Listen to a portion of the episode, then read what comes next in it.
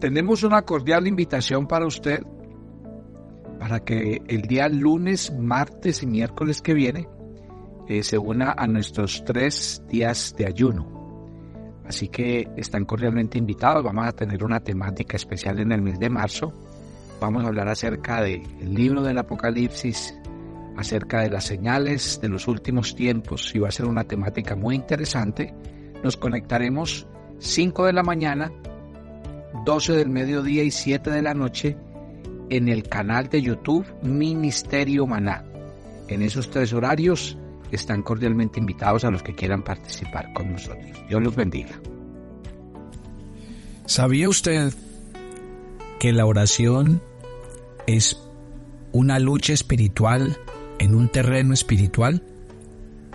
Que cuando oramos hay muchas fuerzas espirituales operando a nuestro alrededor y que operan muchas veces sin que nosotros estemos conscientes.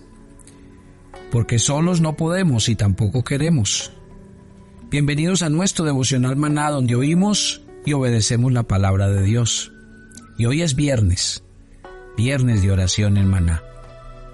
¿Cuántos de ustedes esta mañana quieren doblar las rodillas, levantar las manos e inclinar el corazón?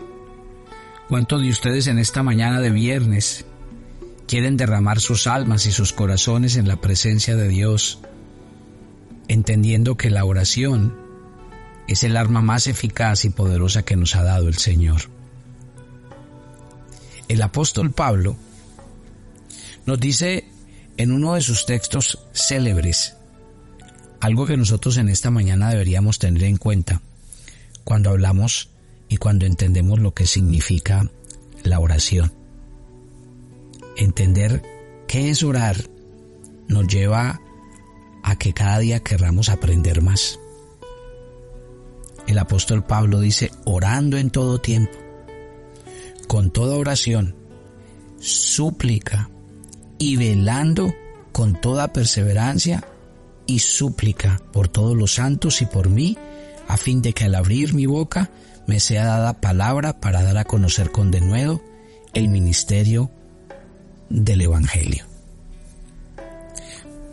Unos versos antes, el mismo apóstol Pablo había dicho, porque no tenemos lucha contra sangre y carne, sino contra principados, contra potestades, contra los gobernadores de las tinieblas de este siglo, contra huestes espirituales de maldad en las regiones celestes. Por eso todos tomen la armadura de Dios para que puedan resistir en el día malo y habiendo acabado todo, estén firmes. Todos nosotros, querramos o no, entendámoslo o no, vivimos una lucha espiritual. Si usted cree en Dios, usted debe creer también que hay alguien que se opone a Dios. Si usted cree en la verdad, entonces también tiene que creer que existe la mentira. Quiere decir que siempre hay un lado opuesto, pero ese lado opuesto no está quieto. Ese lado opuesto tiene una férrea oposición a todo lo que se llame Dios y a todo aquello en lo que nosotros querramos avanzar espiritualmente. Mientras usted ora esta mañana, usted lo ha sentido. ¿Ha sentido que a veces quiere orar, pero hay algo más fuerte que usted que no lo deja? ¿No ha sentido que a veces usted quiere leer la Biblia y empieza a leer y se desconcentra y le llegan miles de pensamientos? Que usted quiere hacer el bien y termina distraído haciendo otra cosa. Que usted quiere ir a la iglesia y se le presentan miles de inconvenientes. Esas cosas no son casuales. Esas cosas son reales porque hay un mundo que es real y nuestros ojos no lo ven, pero ahí está. Y es un mundo donde hay ángeles buenos, pero hay espíritus malos. Donde hay algo que quiere el bien, desea lo mejor para nosotros y quiere que haya un cambio, una transformación, una sanidad, una rendición. Y ese es Dios. Pero hay alguien que se opone. ¿Qué es bueno entender esta mañana? Que eso es una verdad.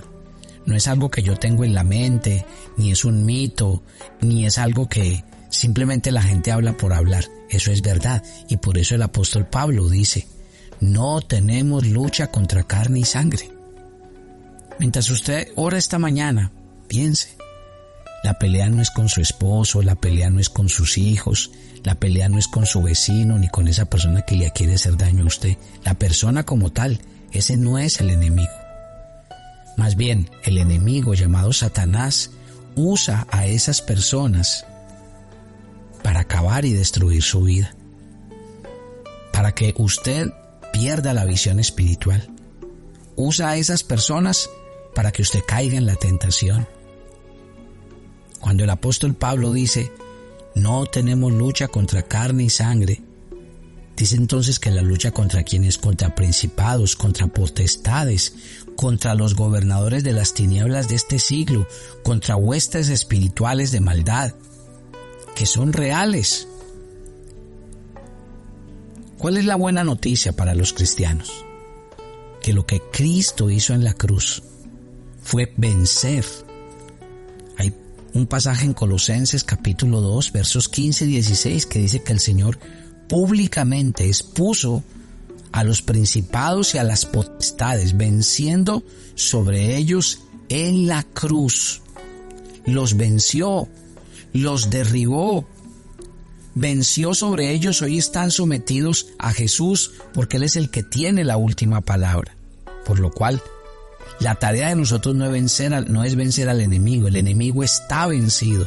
La tarea de nosotros es unirnos al que lo ha vencido. La tarea de nosotros es estar unidos a Cristo, unidos a su palabra, unidos a la verdad del Evangelio. La tarea de nosotros es levantarnos cada mañana a colocar a Cristo en el gobierno, en el control. Cada día van a haber tentaciones. Cada día van a haber oposiciones, momentos difíciles, momentos de ataque espiritual. Y eso van a tratar de tumbarnos, de derribarnos, porque esa es la realidad del cristiano día a día.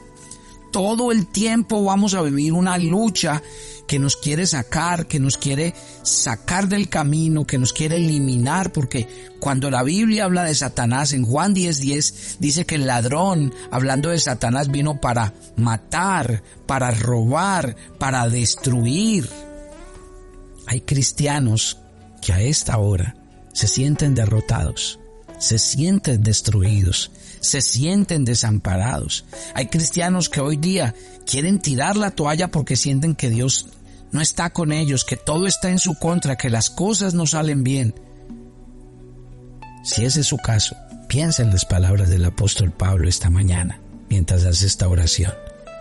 Piensa que el apóstol Pablo le está diciendo, tu lucha no es contra las personas, tu lucha es una lucha espiritual.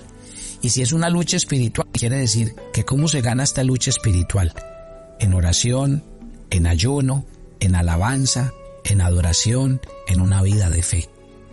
Si la lucha es espiritual porque es contra principados, potestades, y contra gobernadores de las tinieblas, contra huestes espirituales de maldad, entonces la pelea hay que darla como en oración.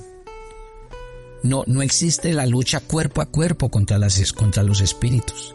No existe la lucha mental contra los principados y las potestades. Yo no lo venzo ni con mi mente, ni con mi actitud eh, positiva, ni con pensar bien. No.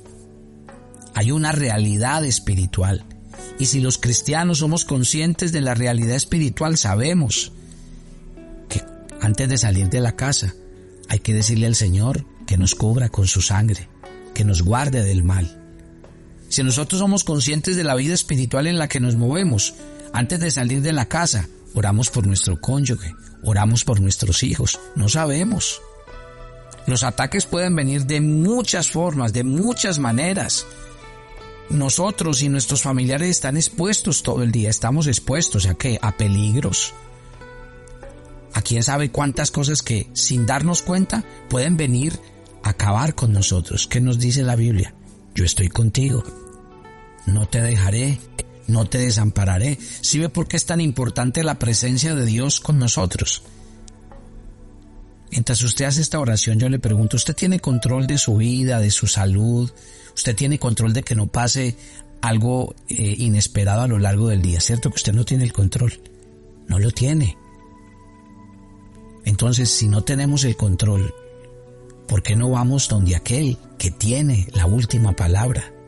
Aquel que sí lo sabe y lo conoce todo. Y Dios, que conoce nuestros corazones, Él nos guardará no es que Dios nos vaya a evitar cosas, no. Si Dios quiere que pasemos por una situación, Él va a permitir que la vivamos y su mano estará ahí con nosotros, dándonos la fuerza, la seguridad, la confianza de que estamos aprendiendo lo que Él quiere que aprendamos. Pero si Dios ve que es algo que quiere destruir nuestras vidas, Dios no lo permitirá. He ahí la importancia de que usted y yo oremos, busquemos a Dios, estemos en su presencia y cada día entreguemos nuestras vidas. Hay oraciones que parecen repetitivas, pero no lo son. Si la Biblia dice que cada día trae su afán y yo oro por mi vida cada día para que Dios me guarde del mal y del maligno, no es una oración repetida, porque cada día es diferente, porque cada día yo voy a diferentes sitios, lugares, enfrento diferente tipo de personas y circunstancias.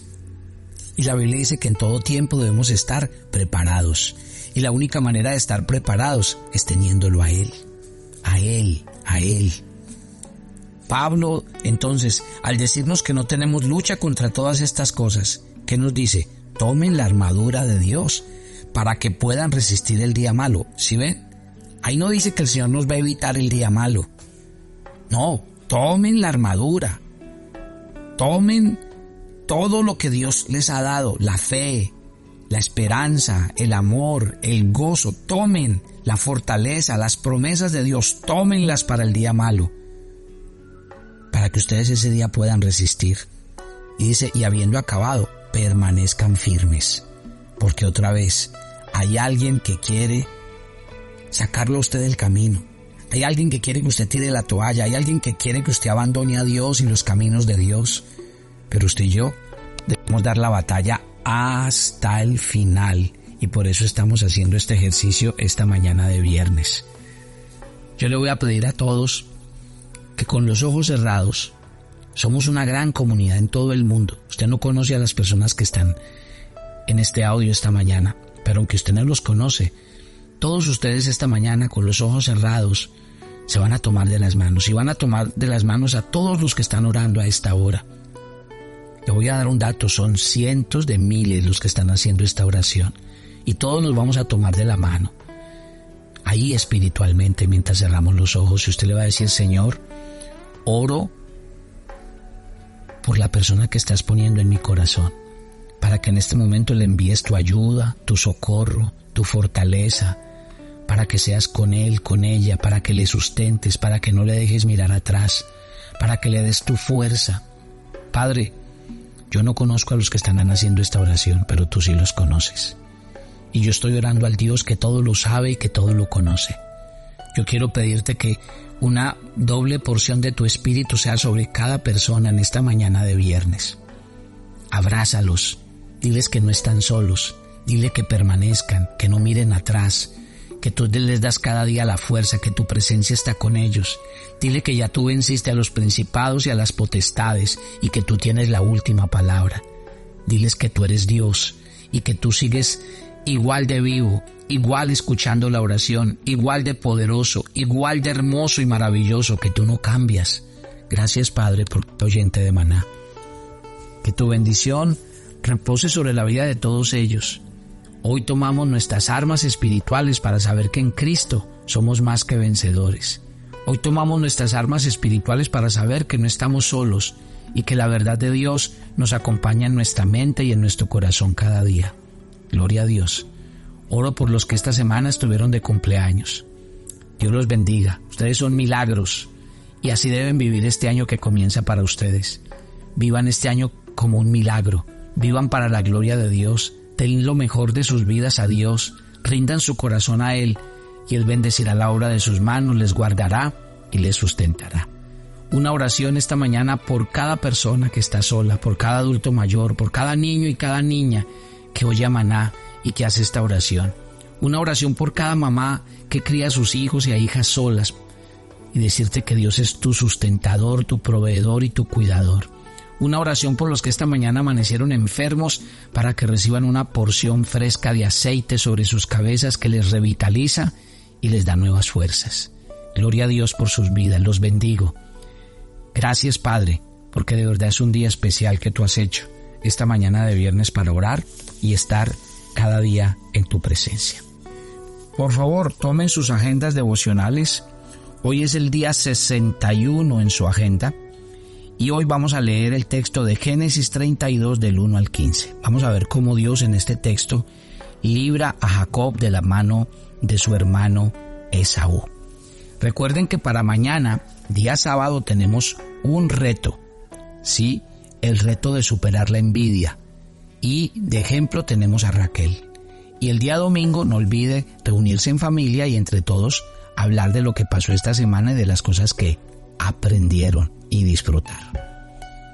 Quiero eh, decirle a todos ustedes que cada viernes voy a terminar este tiempo de oración con un tiempo de lo que significa la bendición de Dios. Y para eso el día de hoy, antes de terminar nuestro devocional, quiero compartir un texto, Proverbios 11, del 24 al 25. Hay quienes reparten y les es añadido más. Y hay quienes retienen más de lo que es justo, pero vienen a pobreza. El alma generosa será prosperado y el que saciare también será saciado.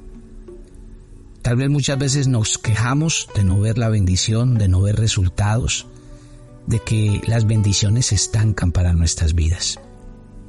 Yo quiero que piensen este, en estos dos versos de Proverbios 11, los versos 24 y 25. Dice que los que reparten les es añadido más, pero los que retienen vienen a pobreza. Y termina diciendo que el alma generosa será prosperada y el que saciare también será saciado. Esto no lo está diciendo una persona, esto lo dice la palabra de Dios. Y la palabra de Dios nos invita a que en nuestro corazón aprendamos a tener un alma, un espíritu y un corazón generoso. Y más cuando se trata de la obra de Dios. En nuestro ministerio creemos que Dios usa a la gente generosa para eso, para poder cumplir los objetivos de extender el reino y llevar la palabra de Dios hasta lo último de la tierra. Padre, yo en este día bendigo cada alma y cada corazón generoso, porque dice la Biblia que el que reparte tendrá y se le, le será añadido más. Tu palabra dice que el alma generosa será prosperada. Y esa es mi oración en esta mañana por todos aquellos que disponen en su corazón servir a la obra de Dios y ayudar a la extensión del reino.